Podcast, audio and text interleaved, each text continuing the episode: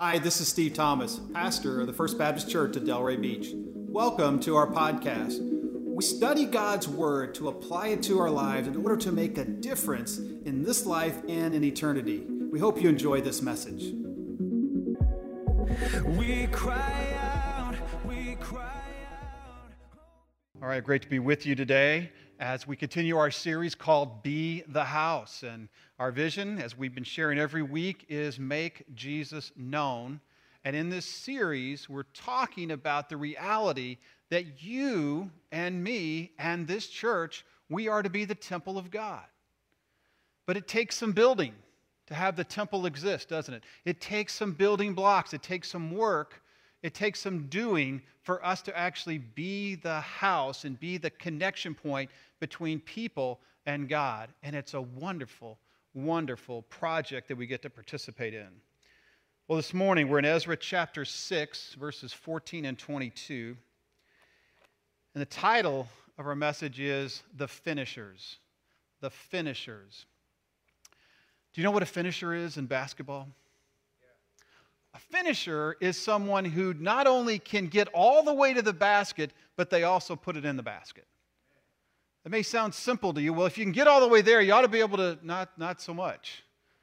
If you watch any basketball game, even if you go out and watch one on the playground, you'll see a lot of guys get there and look like it's just a layup.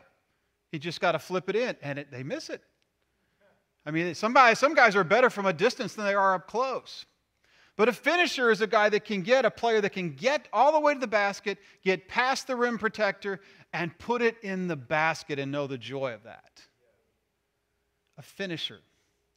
I remember when one of my sons, uh, I won't name, but his name is Will, um, played basketball in high school. One of his coaches would say, Will's got to start hitting his chippies. And that's what he meant the little chip shots, the little ones that I can make. I mean, in golf, it's like when you get all the way down and you've only got that, that, that little shot, that little putt that is inside the, the grip, you know, that you should really be able, if someone's playing with you, they should just give you that, and you miss it, right? A finisher is someone who actually finishes a project. So maybe you've been on a project, work or school, and you're trying to, trying to finish something. You've got a team that you're supposed to all be having parts of this project. And when it, the event, maybe it's for an event, and when the event actually happens, some people are finishers and they show up and they get done whatever has to be done, right? You know those people. And then there's other people who have talked a good game all the way through the development stages, all the way through the planning stages, but when it comes time to execution, they're suddenly sick, or they're suddenly not quite able, or they're suddenly unprepared, and they don't actually come through and enjoy the completion of a project. They're not a finisher. See, I'm confident in our word today in, in Ezra chapter 6 14 that we need to be, and we are called to be, finishers for Jesus Christ to bring things to completion, to actually be the house of God, to actually be the connection point between Jesus and other people. You may be saying, well, Steve, wait a minute, I'm a little confused because really, all I thought I needed to do was to receive the gift of salvation through, through prayer and repentance, through faith and repentance. I thought that's all I needed to do. And then I was good. And then I could just sit like a bump on a log and come to church occasionally, and I could just kind of live life that way. And that's all, I, all, all, that's all it takes to get to heaven, right? Well, you know, first of all, it's congratulations if you receive the gift of salvation. That's amazing. I'm so grateful for that. I'm grateful for what God has done in your life. I'm grateful that the God of the universe has seen fit to reach down and save you. So grateful for that. But what happens to us at times is we get started, and that's about it. We get started in following Jesus, and we really don't go anywhere, and we wonder why not much is happening. And when that happens, we start to wonder did anything really happen to me when I received the gift of salvation? We start to question, we start to not feel what we call assurance that I'm a, that I'm a child of God. And we also lose our joy because the joy is in the finishing. The joy is in others connecting with Jesus through you. So, this morning, as we look at this passage of Scripture, ask yourself Am I experiencing the joy of being used by God for others to connect with Him? Is that your life? Or are you somewhere in between and, and you're not really seeing much happen? I want to encourage you. I got a great answer for you to help you know the joy of being the connection of God to people. Look with me, Ezra chapter 6, beginning in verse 14. Ezra chapter 6, beginning in verse 14. My notes have stopped on me. Hold on. Ezra chapter 6, verse 14 says this And the elders of the Jews built and prospered through the prophesying of Haggai, the prophet, and Zechariah, the son of Iddo.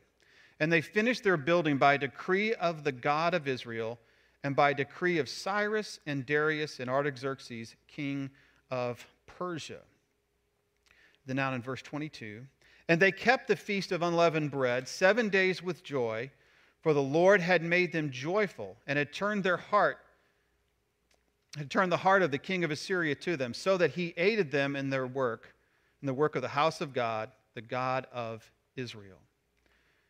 Notice what happens here in verse 14. Really interesting. It says, The elders of the Jews built and prospered through the prophesying of Haggai and Zechariah. They built and prospered. The prosperity here doesn't mean that they got wealthy. It means that they were successful. They started to build and they were able to build. They were able to, to do what they set out to do, which was to build this temple, this connection point between God and man. It's, I can't emphasize enough the importance of that. They didn't just quit, they finished. Now, you remember the story of how they got into this condition. God created the people of Israel through Abraham. They wound up in Egypt as a big nation. God rescued them through Moses, brought them across the wilderness all the way to their land, and God developed them as a people as they conquered the land through Joshua and David, and they become a great kingdom and things were great. They built an amazing temple through Solomon, but then things went downhill. And the people began to worship other gods and they began to drift away. They found themselves in exile. But praise God, God doesn't leave us in exile. He doesn't leave us in a place distant from Him. I want you to know if you're in a place distant from Him right now, the fact that you're listening this morning is probably has something to do with God wanting to bring you back and to stir you up. And that's what He does. He stirs up His people, He stirs up a pagan king named Cyrus, and He sends them back from exile to build the temple and to rebuild the city of Jerusalem. And they come back and they get started and they establish worship and they build the foundation of the temple, but then something happens. They get discouraged and they stop building. They get discouraged. Has that ever happened to you? Have you ever been discouraged and thought, you know what? I just don't think I can go any further. And you kind of stop your worship and, and you stop reading your Bible and you stop encountering your Christian friends and you stop learning, you stop growing. You just kind of don't go anywhere anymore and you stop building the house, which is the temple within you. That's what happened to them. But then along came these two prophets, these two preachers, a guy named Haggai and a guy named Zechariah. And they preached to the people. We saw this last week. And Haggai's message was listen, you guys are living well. You've been doing this for 16 years. You've kind of abandoned the building of, of God's house. But yet you're living well. You're living in nice houses, nice paneled houses. But your money is going through your pockets because there's holes in them and you're not able to really make any progress. He says, You need to build the house. It's time now to do that. Zechariah comes along and he says, Listen, you guys are living the same way the people were living before they got hauled off into exile. That must have been terrifying for them. You're, you're living the way that you're right on the edge of getting hauled off again. But he says, God is faithful. And God will restore his covenant with you.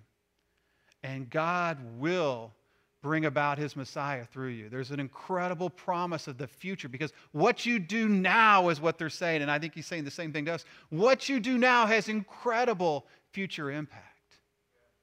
Do you realize that when you're the house, you're having incredible future impact, eternal impact? impact that matters forever.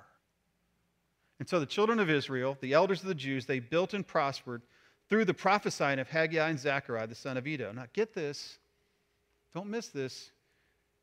Through the prophesying, through the preaching. To prophesy is one of two things it's either to foretell, which happens at times as, we, as the prophets like Daniel would, would foresee the future, but it's also, in most cases, it's about telling and proclaiming the message of God. Because in both of those guys' cases, what happens? The word of the Lord came to Haggai, the word of the Lord came to Zechariah. God's word comes through people to proclaim to other people. So understand this without the preaching of Haggai and Zechariah, the house would never be built. The house would never be built. Take that in for just a moment. How important was their preaching? How important was it that they were faithful to the word of the Lord? How important was it that for four and a half years the people were under the, uh, the preaching of Haggai and Zechariah and they kept building the temple? It's so important. You may say, well, Steve, I think you're adding to Scripture here because all I really need is the Bible. I just need my Bible and my quiet time, and I'm fine. I don't need any preaching. I don't, you know what? I, I hear you. But it's not really true in the way that God works. You see, God uses His word poured through His servants to help people know the joy of being used by Him. That's true throughout Scripture, it's throughout history, it's throughout my own personal experience. I need to tell you, I've known people who have read the entire Bible multiple times, but they're having no impact. They're having no impact on anybody else. They, they can quote you scripture, they can do all sorts of things and know the history, the, the history lines, the, the timelines, they know it, but nobody's impacted by them. But I can also show you people who not only do they read their Bible, but they also are under the great teaching of some preaching. They have great teachers in their life, and they also have Christian friends. You're not called to do this all by yourself. If you look at Scripture and the history of the church, what do you see? You don't see in Acts when the church comes to comes uh, into being that it says the people all went off by themselves and they didn't talk to one another and they stayed alone and they and they developed it no what does it say they they hung out right they got together in houses together right they got to know each other. They, they, they went from house to house, and there was a sense of community that was built. That's what the church is, isn't it? It's so important that we understand that God has called us to be impacted by one another. And then look at verse 22. And I, I, well, wait a minute. Let me go back to verse 14 for a minute.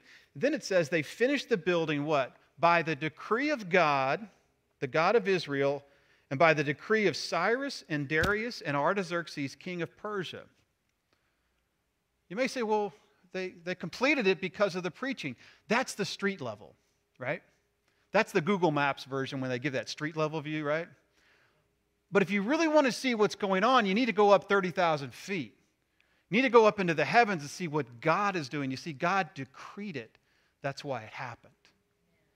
God decreed it, that's why it happened. And God worked through what? He worked through the decree of some kings, King Cyrus, King Darius, and King Artaxerxes, which incidentally is, is, is quite a bit forward in this. But God worked through men who didn't even know they were being used. And God stirred up his people. He stirred up a king and he stirred up his people. And when God stirred up a king, that means God provided the circumstances for his work to happen.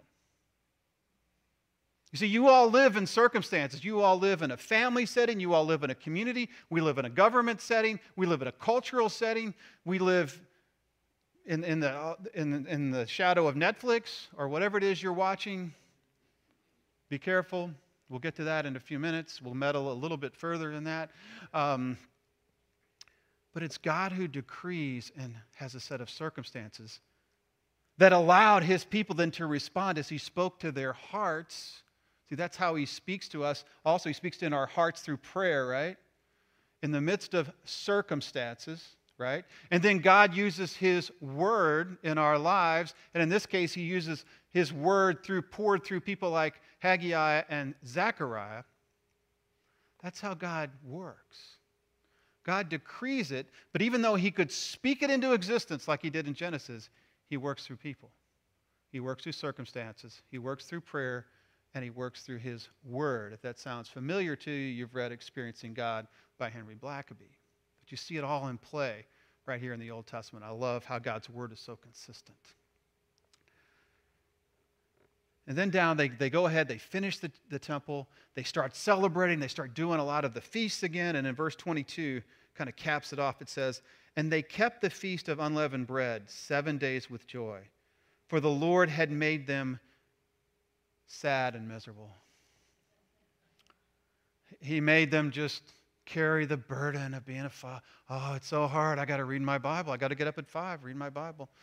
It's tough. I'm sad about it. No, no. He gave them joy. He gave them, he gave them joyful hearts. He had turned the heart of the king of Assyria to them, so he aided them in their work, the house of God, the God of Israel. Listen, when you get to be the house, when you get to be the house, when you get somebody changed by you, when you get to be a finisher, see, to be a, a spiritual finisher is to have someone encounter Jesus through you.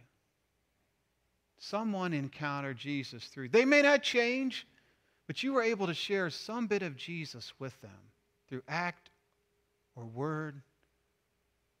Has that ever happened for you? You got to share some bit of Jesus with someone. That's when you're the house, and that's what they were experiencing. God gave them joy. God gave them joy. So, how does this work in our lives today? How do I get to the place where I can have this sense of joy by being, being the house? How do I get this in my life? Because frankly, a lot of us, it's a challenge. Joy is missing. For a lot of believers, joy is missing. Maybe it's because of COVID. Maybe it's because of what's going Listen, you should be still having the joy of being the house. And there's three things that we can easily do today. We need to add some things. See, they, the people of Israel, experienced God. They became the house. They were finished because why? Because God had the preaching of Haggai and Zechariah. And what we need to do today is we need to binge on preaching, on great teaching, and on Christian friends. Say, well, Steve, that sounds a little dangerous. Yes, praise the Lord. It is going to be a little dangerous to binge. Well, we binge on stuff all the time right now. People binge on water. I understand you're supposed to drink 400 gallons a day now. Isn't that what they're saying? It's unbelievable. I mean, you really can't leave the house if you're going to drink as much water as they want you to drink. You got to stay right there. But yeah, people binge on Netflix.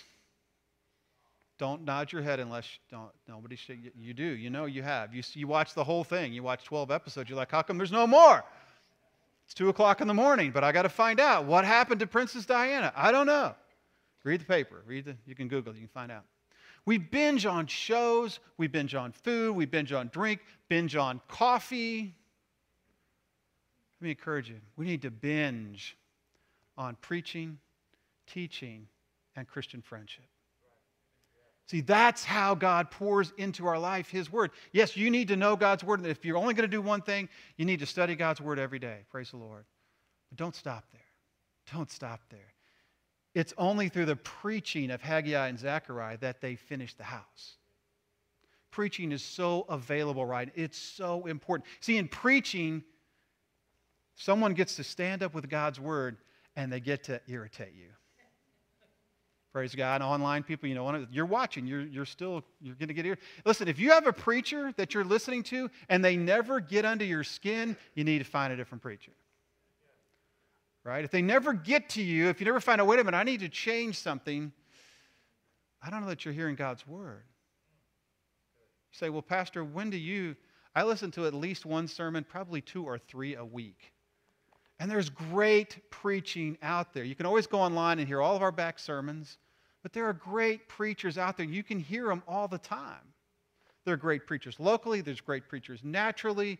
John Piper, J.D. Greear, Dr. Stephen Smith. These are just a few of the great preachers out there who preach the word, preach line by line through Scripture, and do a great job of this. Voddie Baucham, there's just, locally, there's so many as well.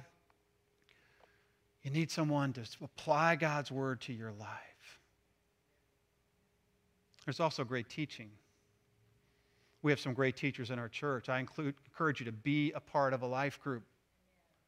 Be a part of someone who's going to open God's Word, have a conversation with you, allow you to ask questions. Gary Templeton's here, appreciate his teaching.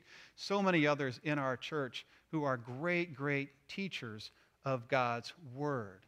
But also, teaching can come through reading great works that believers have written about Scripture and about God. And I would encourage you, you should be reading something. Something. If you need some help, you need some places to start, I would encourage you Desiring God, John Piper. Um, God Has a Name, John Mark Comer. There's great, great books out there that can really help. Uh, Persuasive Apologetics, I mis- mentioned last week by Jeff Robinson, a local pastor. There's so much that help you grow and you can pour into your life so you can be the house. When I was in sales, um, I had a corporate sales job for 14 years, and I spent a lot of time in the car. And I listened to more great teaching and preaching than you could imagine in a given day. I had no intention of going to ministry at the time. I thought I was just going to be a regular guy instead of a weird preacher guy. I thought I was just going to be a normal guy like Mike Keller, and I was just going to be able to, to, to do those kinds of things. Amen, Mike? Is he a regular guy, Debbie, incidentally? No, okay, we're wondering about that. Uh, Debbie's going like this if you didn't see her. Um, you guys are back there, I can see, and I don't know, I'm focused on you all tonight. Um, I, I just, I constantly binged on great teaching and preaching. It laid the foundation for who I am. Helped me so, so much. But then there's a third thing, there's great Christian friends. You need those people who are going to do life with you who are going to walk with you. They don't have to be your same age, they don't have to be your same race, they don't have to be your same economic level. You need people who are following Jesus, who are walking with you down this road of life. It can be an example to you, they can be a pickup for you. They can just be someone you can talk about the heat or the Miami hurricanes or whoever you want to talk about or just what's going on in our world. Just someone to walk with you binge on great preaching, teaching, and great Christian friends. You need input in your life if you're going to finish the house. The children of Israel would have never finished the house without the preaching of Haggai and Zechariah. Don't miss that. Don't let this get away from you. And if you would say today, you know, Steve, I, am just struggling with joy. It's hard for me to be happy. I don't feel like I'm finishing. I feel like maybe I'm getting to the basket, but I'm not putting it in the basket. I'm not a happy person. Maybe COVID's gotten under your skin. Maybe political, political issues have gotten under your skin. You're having a hard time being happy. See, none of that can stop what God wants to do in you. You see, if there's no joy in your life, you're probably struggling to finish. You're living in that zone where you started, but you kind of got distracted. And now you don't really know if you're a follower. You, you think you are, but nothing's really happening. And no one's encountering Jesus through you. See, we don't become the house by deciding, you know what, I'm going to try harder. I'm going to get up in the morning and I'm just going to say, God, I'm going to try really hard and I'm going to do real. No, you be the house by having more input. Great preaching, great teaching, great friendships. You can start to have impact on people's lives. You can start to begin to be used by God to be a blessing, to connect people. Let me ask you would you like to know the joy of being a finisher? What would that feel like? What would that feel like for someone just to say, you know what, I, I just need an input from you, from God? And you're able to apply just maybe a simple scripture. Let me just give you this one scripture Seek ye first the kingdom of heaven and his righteousness, and all these things will be added unto you. I just want to encourage you with that today. Maybe focus differently. Being the house is allowing the love of God to pour through you to someone else. Wouldn't that be amazing? Wouldn't that feel great? Wouldn't that be joyful to know that nothing can stop that, that God is using you as his temple?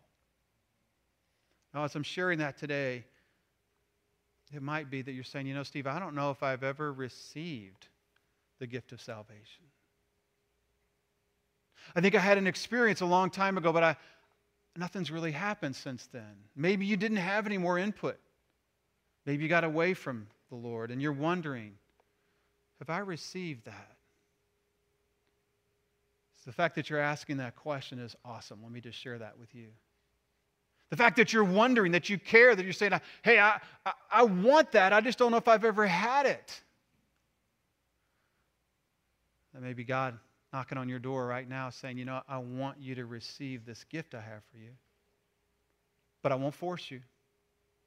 I won't force you. You may be saying to you, It's time to, through faith and repentance, to receive that gift, to allow Jesus to make you his temple. And some of you may be saying, You know what, Steve, I, I've kind of stopped.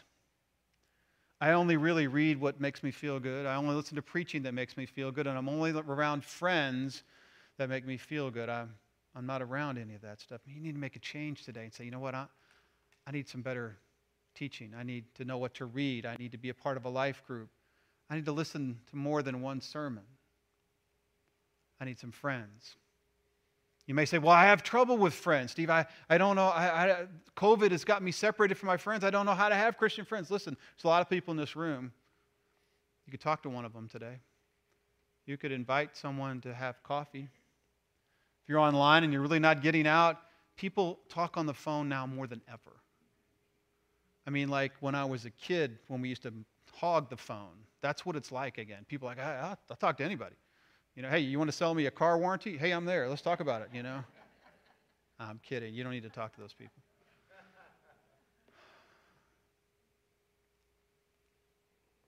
You see, God has prepared us to be filled, to binge on great preaching, great teaching, and great friendships. It's out there, but you are going to have to make an effort. If you never received Jesus, you're not sure, today's the day. Yes, Jesus, I want the joy of you filling my life. I want to repent of my sin. I don't want to live this way. I don't want to live the way my culture around me lives. I want to live with you, Jesus, at the core of my being.